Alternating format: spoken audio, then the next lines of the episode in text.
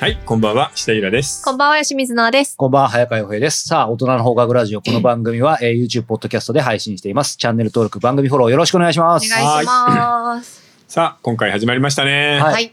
えー秋のパン祭りはい。と並んで、秋になればもう また出てくるという、えー池袋の、えー IWGP19 の、うん。えー神の呪われた子。はい、ありがとうございます。まあ、ちょっとのんびりね、はいこのシリーズのお話でもしようという。はい今回19作目ですよ。そうですね、は次で20か。すごいな。もう25年ぐらい書いてんだもんね。ええこれでも、なんか、いきなりですけど、25年ぐらいで、もう、もうデデビューの時から書いてるわけじゃないですか。そうだね、デビュー作だからね。で、毎年1年に1冊になってるイメージあるんですけど、うん今の話で、そうすると3年ぐらいやんなかった時はあるそうだね、一回ってことですか10冊ぐらい書いた時うんに、ちょっと休ませてもらって、あ2、そうなんだ3年。で、また始めましょうかみたいな感じになったんだよね。うん、で今回は「神の呪われた子」ということでも、はい。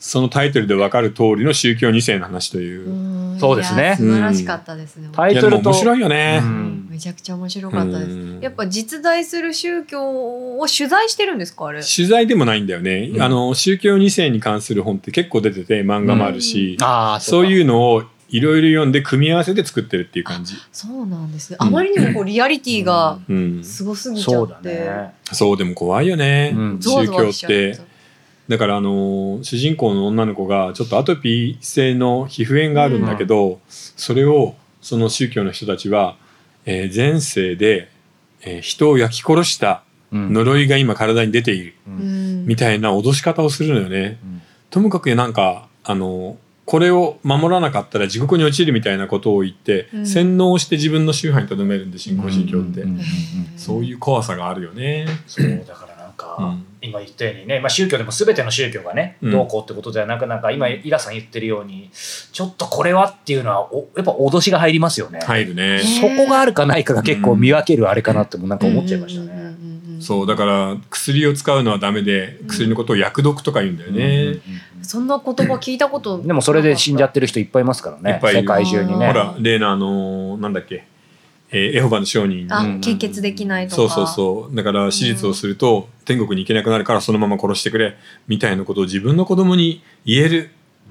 父親母親ってすごくない、いやすごい、うん。子供ってやっぱ純粋だからその言葉を聞いてし信じちゃいますよねやっぱり、うんあとはなんかなんか宗教の話になっちゃいますけど、うん。でもなんかねイラさんの小説読んでてもそうだし他にも結構その小説のカルトの教祖とかを絡ませた小説って結構あるじゃないですか。うん。でもどれ見てても思うんですけどやっぱりなんかそっち系って結構なんか性のいろんなね、うん。性奴隷みたいな、うん。そういうのなんでそうなっちゃうんですかね。やっぱひ、やっぱそういう権力を持つと。権力を持つと結局そういうことになっちゃうんだよね、いややっだからせ、まあ、うんプーチンもすごいし、うん。習近平もすごいからね、うんあそうなんですか、うんやっぱか、うん。権力の象徴って金と女なんですかね？結局最後の最後はそこに行くみたい。でも人間自体がちょっとやっぱりそういうのあるよね正直。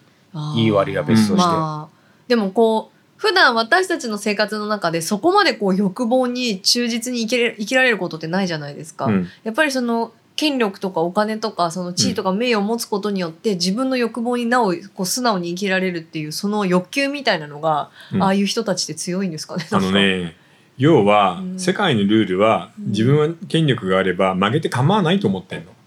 なるほど。自分の思い通りになると、そうそ全てが。れに例えば、あのジャニーズ事務所じゃないけれど、うんヨーロッパ、ね、特にカトリック系の男性修道院なんかでは、若いその修行者にとおっさんが組むっていう、うん。このパターンになるんででその過程でいろいろあれこれ教えているうちにあの手も出すっていうのが普通だったんだよね。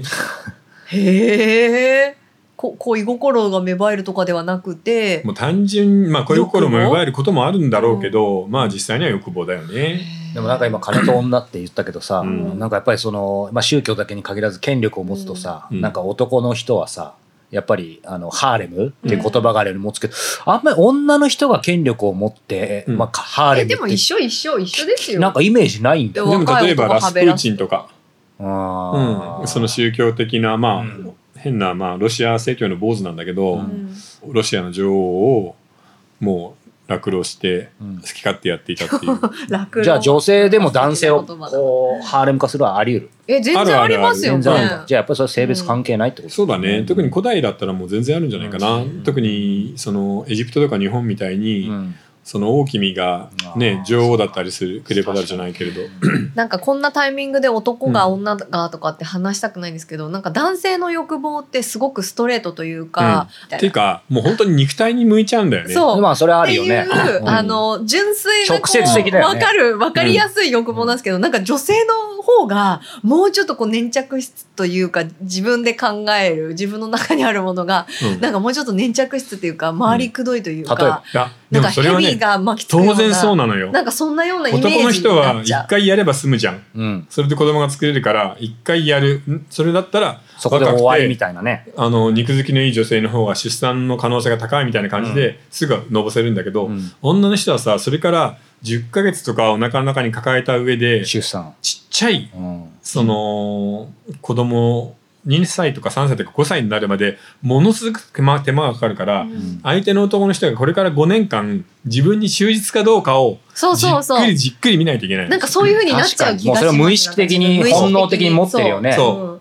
なのでそこが違うんだよね。なんか一回そのエクスタシーになればいいとかっていう感覚にならなそうな気がする、なんか自分も。確かに。確うん。だからそういうところはちょっとやっぱうん。女性の怖いところなのかなっていう気がしますけど。怖いっていうかでもそれもだんだんちょっと変わってきてるよね、うん。前ほら大人でもやったさ、うん。女性用風俗なんかはその一回性の快楽だけでいいわけじゃん、ああそうかそうか、うん。ちゃんと割り切ってね、うん。だかまらそういうのできる人もいる。娠出産とかね、うん。なんかその辺の生物学的なものはやっぱ関係あるかもしれないね、うん。それがあるとそう。だからこの話も実はあの50代バツ2だかなんかのうん。男の教祖が次の置き先候補を10代の女の子から探すその候補に入りそうになった女の子を誠たちが助けるっていう話なんだよね。あのネーミングも最高でしたよね。天使組っていう。うん、天使組な。天使組。あの教祖の気持ち悪さをすごいうまく書いてくれましたね。すごい。えネタバレでも大丈夫なんですか、え私本当に超笑ったのが、うん。あの天使組のその候補の女の子たちがうん。謁見するじゃないですか、うん。教教祖様に、うん。その時の教祖様のあの 衣装が、ガウンに、うん。なんかもう胸はだけてパンツが見えてる状態で近てくるみたいな。だからもう イメージとしてはさ、あのー全裸監督なんだよね。あそこで私最高笑いました でもさそれぐらいのものよ。いやあれ本当気持ち悪かった、うん、自分の教祖のうん。教祖教祖がさ、その自分のところの若い女性に手を出すのって、3サイズ聞いてましたからね。そうすべての国でそうだから。いやあれ本当気持アメリカち悪かった。の例えばほらシャロン・テート事件を起こした うん。チャールズ・マンソンみたいなあそこもセックスカルトだうし、ん。どこのやつもそうなんだよ。ガイアナの人民事件みたいなのも。それ、そこの描写どこで読んだ？家の中で見てた？家の中で俺、俺、海外行く飛行機の中で読んだ。そこ笑いそうになっちゃってさ。そうあれはどこの国も一緒なんだろうな、みたいな。いや生々しさ私。なんかどっか取材に行ったのか話をなんか聞いたのか。あのね取材をしたものをうん。想像力で一番一段ね鋭く尖らせないと、あこれ生々しいとか面白いってなんないのよ。だいぶ尖ってましたよだから、そういう意味ではいつもね、それこそイラさんにお話聞くときに、そういう意味では、なんだろう、全くしないってことなんですけど、あんまり取材、取材って感じじゃないですよね、そうだね。イラさんね。気をつけてますよね、逆に。うん。へあの人に会うのはね本当は良くないんだよね。ええ、うん。なんでですか、その人に会って話を聞くとうん、遠慮しちゃうから。何に誰が？その人に 要はその人も後で必ず読むじゃん。なので人に会う取材よりは資料的なものの方がいいね。あとは場所。うんうん。の取材をした方がいいと思う。うん。ええ今回でいうところはうん。その、例えばその宗教の施設とかそういそうそうだしあの最後のクライマックスで戦うことになるあのあー東五軒茶の倉庫とか。あれは僕昔住んでたところだからあの辺の倉庫街の感じはすごい知ってるのよ。だから、まあ、池袋なんかまさにそうですけど、その空気感は知っとくことは大事で、人に関しては想像をある程度使った方がいいってこと。そうだね。資料をちゃんと読んだ上でそれを一段尖らせる想像力で尖らしてる。で遠慮しないためにあんまり人には話聞かない方がいい。ででもその現場だったり小物に関してはちゃんと自分の感覚がないと。うんこれ皆さん勉強でこれ小説化するねえ。このまま使える。なんか僕は逆に取材して人の話聞くことばっかりだからなんかでもそういうので本書いてるとたまに窮屈に感じる時があるから。そうそうそうそう、うん、だからあの VTR みたいなもの、うん。YouTube とかでさそのままダーって流すんだったらそれで本当にいいんだけど、うん。うん。その人の話をじゃあちゃんと評論で書こうと思うと結構手縛られない。うん。なんかすごいよね。まあね傷つけないようにとかっていうだし遠配慮しちゃうしあとそれ人によって見方感じ方があるからね。うん。こっちがそう思っても相手違うって思われたら、あでもそれは小説フィクション書くことのある意味楽しさですよそうだね。あとはやっぱりその時代その時代の話が面白いんだよね。うん。あここの宗教2世の話も今の話だし、この中国バブルの話もね、これもなんかなんかの週刊誌かなんかでウイスキー日本の古いヴィンテージウイスキーが大バブルになっていて、うん。1本 750cc とかだよ、うん。ボトル1本が1億をつけたっていうのをうん。見た瞬間、あこれはあるなと思って。今やっぱりこれを見た瞬間これはあるなってよくおっしゃってますけど、うん。こ今回の中でも、うん。まあ、この4編以外でも、うん。イラさんがなんか日常で面白いと思ってたけど落ちちゃったネタとかもあるんですか？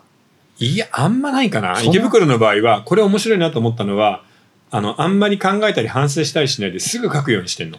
じゃあ結構もうそのしっくりきたこれをそのまま書いてそうそうそう。だから次はあの実は来週新作書くんだけどあもう20の。そう、はい、あれはねあれです。お。電動自転車のはい。バッテリー盗難、ああ今もう話題ですそれはだから誠の卒業した工業高校の生徒がそれをやってしまって、うん。昔の恩師というか先生からちょっとあいつら反省させてやってくれみたいな感じで高校生と揉めるっていう話。へー。え大丈夫ですか？これ無料部分なんですけどうんそんな大盤振る舞いいいんじゃない？してくださって。うん。へえ面白いよね。面。白い。これだけど本当1本1億のウイスキーで、ね。だからその本当にえーっといろんなそれぞれの街で古いバーとかあるじゃない、うん。そういうところに飲みに行っていいウイスキーないですか？いい値段で買いますよ。いいのがあれば。って言って本当にブローカーみたいなやつがぐるぐる回ってたんだよ日本そうになんだそれだって1本1億だもん、そうですよね。うん、ただし前々回だっけ？やったよね中国のバブル。やばいねっていう、あの中国バブル崩壊のおかげでもうこの設定は使えなくなりました。もう1億円のはありません。そうかだから本当今だから使えただ結局不動産で回ってたバカみたいなお金がこういうところに染み出してきてたんだよね、うん。日本もそうだったじゃない、うん。ゴルフ会員権が値上がりするとかさ、うん。あでも今回、まあ、今回もこれ新しいネタをってありましたけど、やっぱりね、イラさん自体の持ち味でもあると思うし、ましまさに池袋はその最たるもので、うん。毎回新しい時代を切り取って入ってるわけじゃないですか。うん。で、これ、まあ、やっぱいつもながら思うんですけども、今回で、だから19作目で、かれこれで25年書いてきて、やっぱりここまで続くっていうのは、うん。まあ、イラさんがどんなに思い入れあったとしても、まあ、出版社もビジネスだから、本当に売れなくなったらやっぱ終わるじゃないですか。その中で、やっぱりあのいい意味でもですけどななんだろうな。なんでやっぱここまで続くのかっていうかやっぱり心地よいマンネリとかねそうだ水戸黄門感はあるわけじゃないですか。なんかねちょうどいい面白さっていうのがあるのよ。あーわかる。美味しすぎると、うん。あのおせんべいとかさかっぱえびせんうんうんうん。とか日本そば。ううん。ん日本そばって例えば二郎系のラーメンみたいにめちゃめちゃ脂っこくしたりとかさ、豚肉どんどん乗せてニンニク振ってみたいなことをするじゃない、うん。うん確かにそういう味わいもあるんだけどなんかここの蕎麦屋のそばって食べてると美味しいし、ううん。んねすごいお腹いっぱいになるわけじゃないけどなんかまた食べたくなるよなっていうのが狙いなの、うんうん。それだからイラさんなりにもうちょっと分析する。例えばぼ僕なりに2つなんかその、うん。池袋はある意味マンネリだけど、うんあのやめられないっていうのは、うん。なんかやっぱりまず当たり前ですけど常にネタは新しいじゃないですか。っていうのとやっぱり、まあ、井田さん自身もどっかのインタビューで言ってたと思うんですけどなんだろう必ずこれ短編集と見せかけて、うん。最後のは中編になってるじゃないですか。そうだね。うん。なんかその辺なのかなと思うんですけどなんか井田さんの中でその他になんかこうだからここれ他と違うんだよとか井田さんもやっぱ本当にマンネリだったらやめちゃうんじゃないだからと思うん。ですけど結局キャラクターの魅力もやっぱ大きいよね、うん。うんうんその誠だったり、誠隆のコンビ、はい。うん。で G ボーイズのやつら、うんうんそれに悪役も毎回ちょっといいじゃん、うん。うんうんうんそしてあの例の袋さんなんかがいて、うん。刑事がいてっていう、んんん。なんだろうな。もうキャラクターが綺麗に揃ってるんでそれをちょっとうまく使いながら、うん。ああいつ最近出てきてないなみたいなのを、うん。たまに呼んできて書くのはすごい楽しい。ですよへねーだからあれじゃない？今洋平君が言ったさ短編短編短編って最後に中編が来るのって、はカツカレーだよね。どういうことですか？普通のカツカレーを食べててああそうかあ美味しいなか、うん。かカレーはって思うけど、うんそこにさちょっとウスターソースかけたとんかつとかが入ってくると確かに。ボリューム感が出るじゃない、うんそうですね。お腹いっぱいになるし、はいはいはいっていう組み合わせなのよこれ。それさ一冊目からそのやり方はいいなと思ってたの。直感のようでその辺は考え抜いてやってるわけですね。そうだね。だから最初直感で気軽にやってたのが、うん。ことごとく打つ手がはまってたんだよね、うん なんか私この池袋ってちょっとあの表現間違ってたら申し訳ないですけど、本当に今見て「おいしんぼ」とか、うん。なんか「サザエさん」とか「ドラえもん」とか、うん。なんかそういうこうなんか見ちゃう、うん。すっごいわーって笑えるっていうことじゃないんだけど、なんか程よいやっぱ、あのそうなのよ。臨場感と心がだからそんなに大きく動かないんでいい意味で。そういい意味でね、だからね、うん。逆に言えばさドラえもんとかサザエさんになりたいよね。そういやいやでもなってますよ。だから多分そアニメもアニメ化したじゃないですか、うんうんあのその感じで作ってたらまた違ってたと思うんですよなんか。そうだね。でもまあ難しいな。あー やっぱアニメって難しいな。難しいですよね、うん、ただまあいろいろ池袋のシリーズもさすがに長くやってるんで、うん。その映像化の話とかもちょこちょこ来るし、うん。まあまたね実写とかも面白いなとは思うけどね。ねえなんかいいでやってほしいですよね、ということでね、今日はね、この池袋スペシャル伺いつつ、えー、まあ、イラさんといえばね、もうたくさん本出してますので、石平の裏ベストということでですね、はイラさんチョイス、まあ、僕らなんかも思い入れがある他のこうシリーズについても、この後ね、本編では語っていただきたいと思います。さあ、ここで、えー、ご感想、ご質問いただいてますので、お願いします。お便りからいきたいと思います。えービーフビーフさん30代の男性からです。うんえー IWGP の新刊、神の呪われた子を拝読しましたね。えー発売日当日に購入。今回も魅力的なお話ばかりで、ページをめくる手が止まりませんでした。ありがとう。えー読み終えたくない。もっと IWGP の世界に浸っていたいと思いながらも一日で読み終えてしまいました。もちろん文庫の炎上フェニックスも購入しましたよ。うんえー私事なのですが、9月が誕生日なので、うんえー毎年9月に刊行される IWGP シリーズが自分へ誕生日プレゼントとなっています。イラさん、いつも心が晴れる素敵なお話ありがとうございます。季節の変わり目ですので、皆さんご自愛ください。まあ9月の誕生日プレゼントかいいじゃないですかそんなこと言われるとちょっと嬉しいね。しかももういつまでも読み終えたくなって、だから異世界なんですよ、きっとあ確かにね、うんあの、ものすごくこの世界行きたいなって思うもんね。う。ん誠と友達になったら楽しいよなってさ、うん。現代だけど異世界感ありますよね。うんそうだ。ね。面白いね、ん。不思議だよな。よく続いてんな。いや19歳が本当すごい。だって自分でそれ19って読めませんでしたもんね、うん、なんかもう覚えてないんだよね。あれ書いたよなぐらいの感じで、はい、じゃあ質問いきたいと思います。